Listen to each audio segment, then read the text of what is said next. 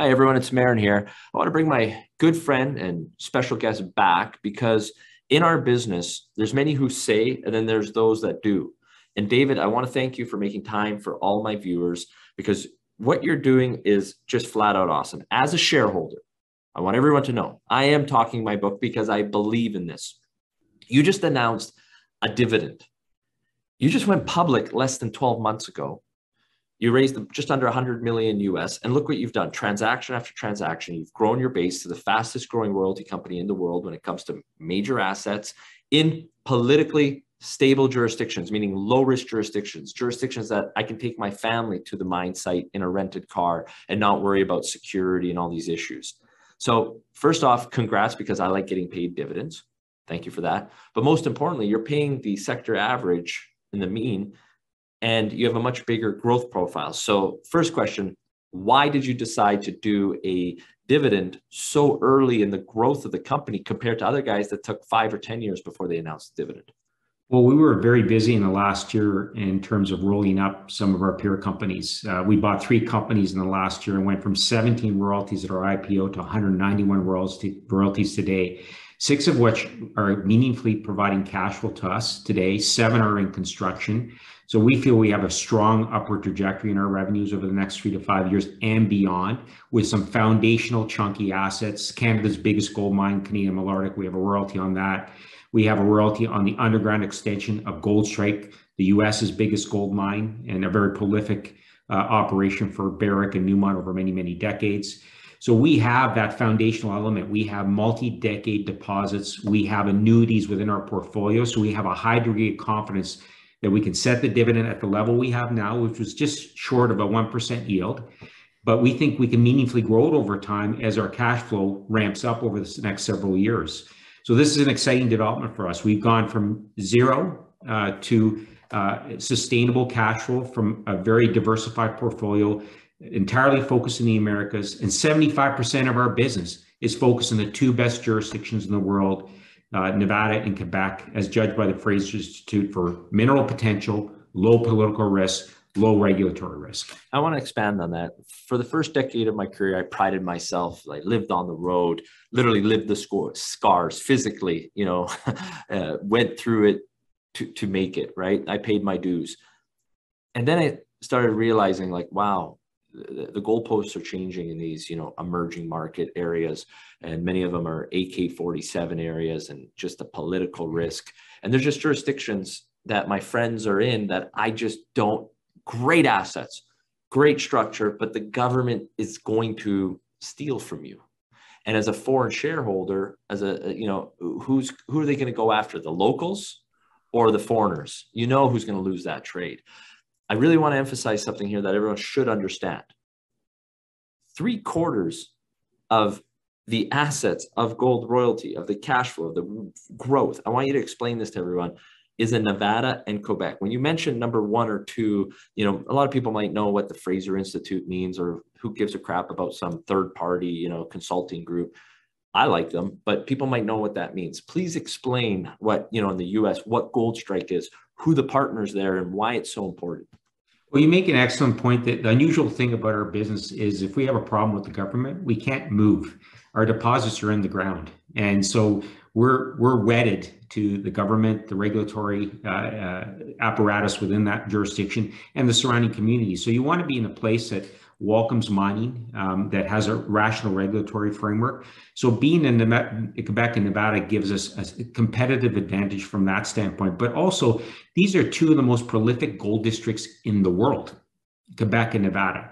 And that's evidenced by the scale of these deposits. We have exposure to two of the biggest gold deposits in North America, the biggest in Canada, the biggest in the US, in Canadian Malartic and Quebec, and, and uh, Goldstrike in Nevada, at least the underground extension of it, which Barrick is about to publish a resource on and integrate into their mine plan over the coming five to 10 years. So it represents meaningful growth in the best jurisdictions in the world. And these are still geologically prospective deposits. They're still being actively explored by well capitalized operating companies and they're likely to continue to grow uh, these deposits geologically, which gives our shareholders significant optionality to that exploration upside. The key phrase you said that I want everyone to focus on is well capitalized companies. So you look at your main assets, you got Barrick and Newmont, bang, awesome in the Nevada.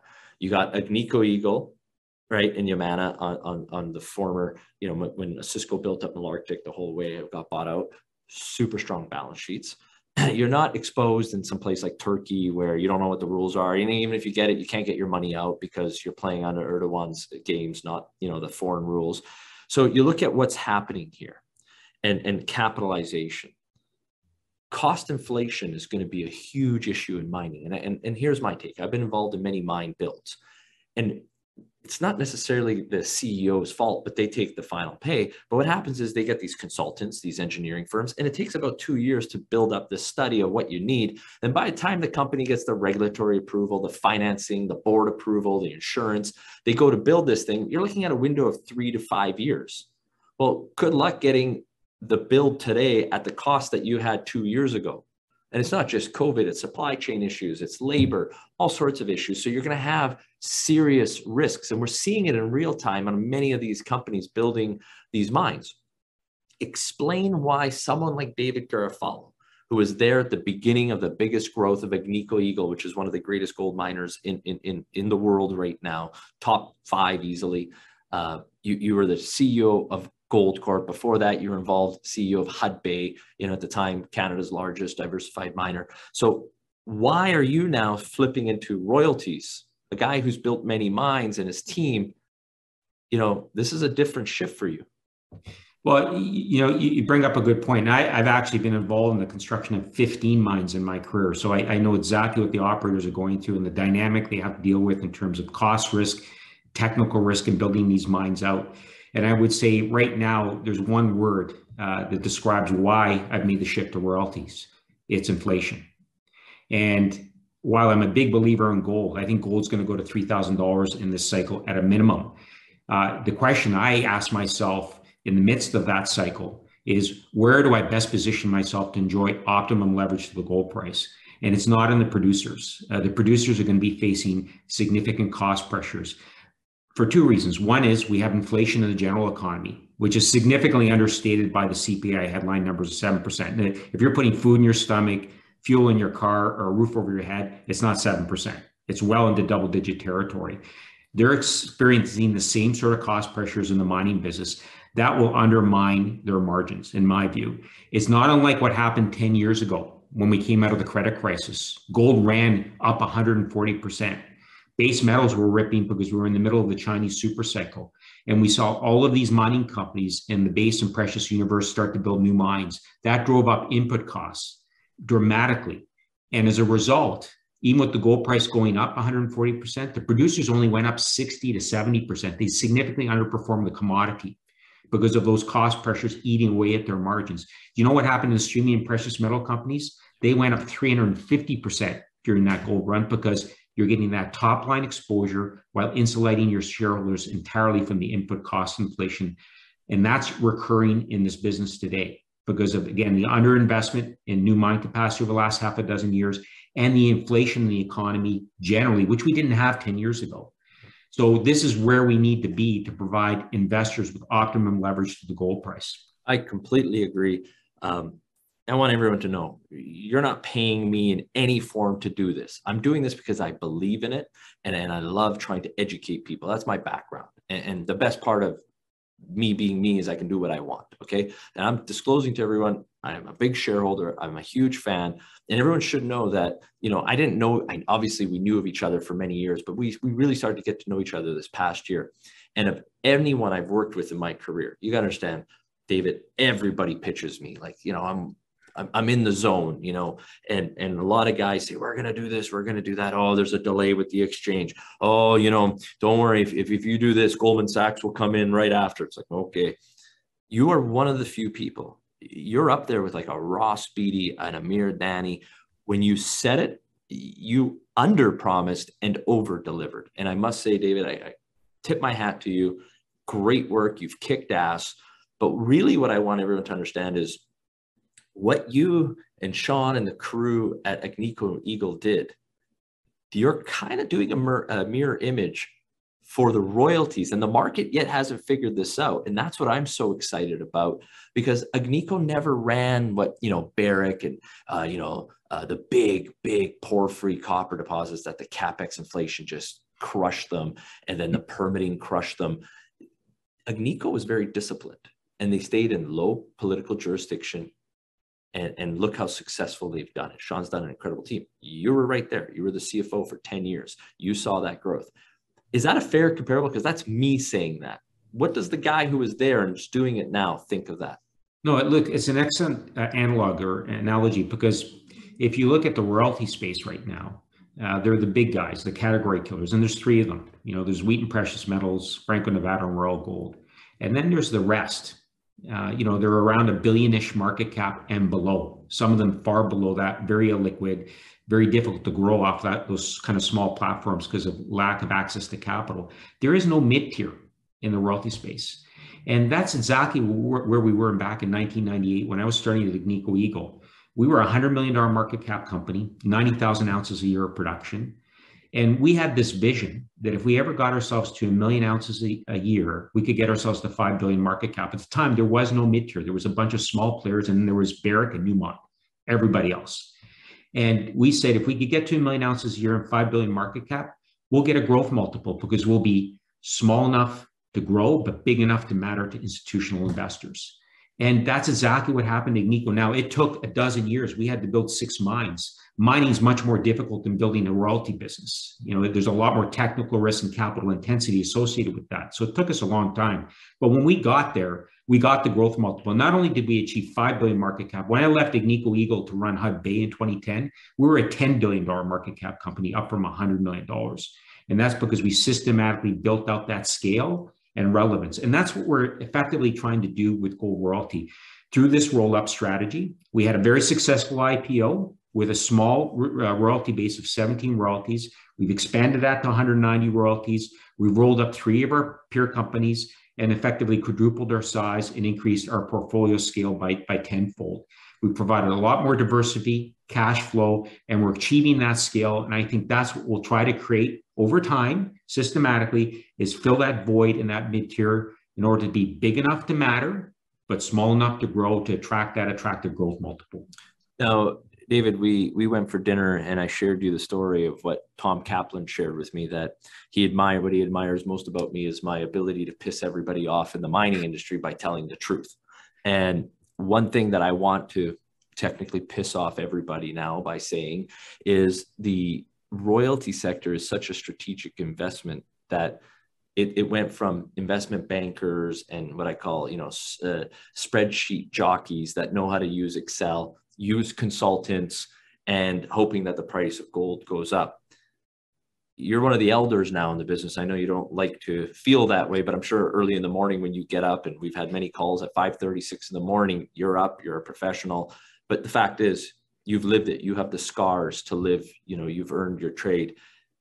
Something I want to explain to everyone is you're not some slick young investment banker who's, you know, going to leverage consultants and and and their you know their analyst skills you have all that obviously but it's not just david garofalo here it's the team who've actually built mine so you know explain that differentiating factor of what you've built and let's say many of the others well, look, I, I think we've done a great job in execution. You're giving me way too much credit. I, I have assembled a team underneath me and on the board that is second to none in the royalty space. I'd put us up against even the large cap companies because collectively that board of management has 400 years of industry experience, but on the mine building side, development side, we're not bankers.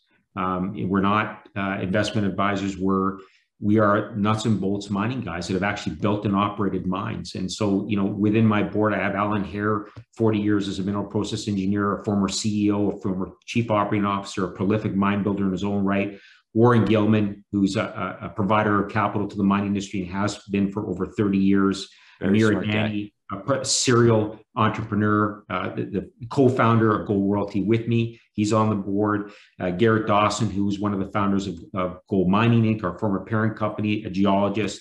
Uh, Alastair Still, former uh, Goldcorp uh, mine operator, mine builder, geologist. Uh, Sam Ma, our VP of Technical Services. It goes on and on and on. These are people that have built and operated mines and have a clear-eyed view of the underlying risk of building these mines, understand how operators think, and importantly, given the seniority of our team, we have unmitigated access to anyone in the industry. We can. I love is I, I love disruption, and, and and people who know me know my style. Um, I absolutely love disruption because our industry craves it but it's set up that people don't want the disruption. People don't like, you know, potentially hostile M&A because it disrupts the status quo. The investment bankers like their big poshy fees and they like having that pipeline of fees. They don't want to piss anyone off. I get it. That's how they make money. The executives don't want to piss off others because you may work on other boards, you get options, it, they got cushy jobs. It's kind of the status quo that, wait a second, but really you've disrupted the sector. You're bringing in a major riffle where it's like, okay, it's time to consolidate. So, David, please keep doing what you're doing. I salute the aggressiveness and I, and I appreciate, and, and just so everyone knows, you're also the number one performing precious metal royalty company in the world for 2021. So, what are you going to do in 2022 to continue that trend and make me more money? Well, look, we've announced a, bid for Elemental, and all I will say is please refer to the offering documents which we mailed to their shareholders last week. We think it uh, represents a compelling value proposition for both our and their shareholders, and it's really part of that broader consolidation theme. We need to create scale to in, improve our access to capital. We're one of the most liquid stocks in the space already, uh, but we want to continue to perpetuate that so we can uh, reduce our cost of capital and maintain a competitive position as we look to continue to perpetuate and grow our business through further royalty acquisitions. Scale does matter. As I said, if you're big enough to matter and small enough to grow, you're going to get that multiple, and that's going to drive down your cost capital and keep you uh, competitive. It creates a virtuous cycle that allows you to continue to grow in perpetuity. And that's what we've created. We've created a, a vast multi-decade annuity with the portfolio of royalties we have 191 royalties that will continue to uh, increase our cash flow over time and hopefully increase our dividend over time and yield to investors. It's a business that's going to be very profitable and eminently scalable. I have six full-time employees. I could run this business with those six employees if it were 10 times the size. Eminently scalable. We're not running or operating the mines. We're providing capital and we're doing it on a cost effective basis so that we generate per share value and per share returns to our shareholders. And it's why the biggest guys in the from the investment standpoint, the guys like Eric Sprott, Rob McEwen are such big fans and shareholders of what you're doing. And, and look, like I said, I'm not an easy guy to get along with, nor exceed my expectations because if, if I'm investing in someone, it's because I want them to, you know, ruin their life to make their shareholders a lot of money during that time, not, you know, busting their chops and you've done that. You're when i've contacted you you respond. So thank you for that david. Keep doing what you're doing and uh, all the best to you and the team. Thank you. Subscribe to the kro which is a Katusa resource opportunities to find out exactly what prices i'm buying at and what price i sell at before the trade occurs.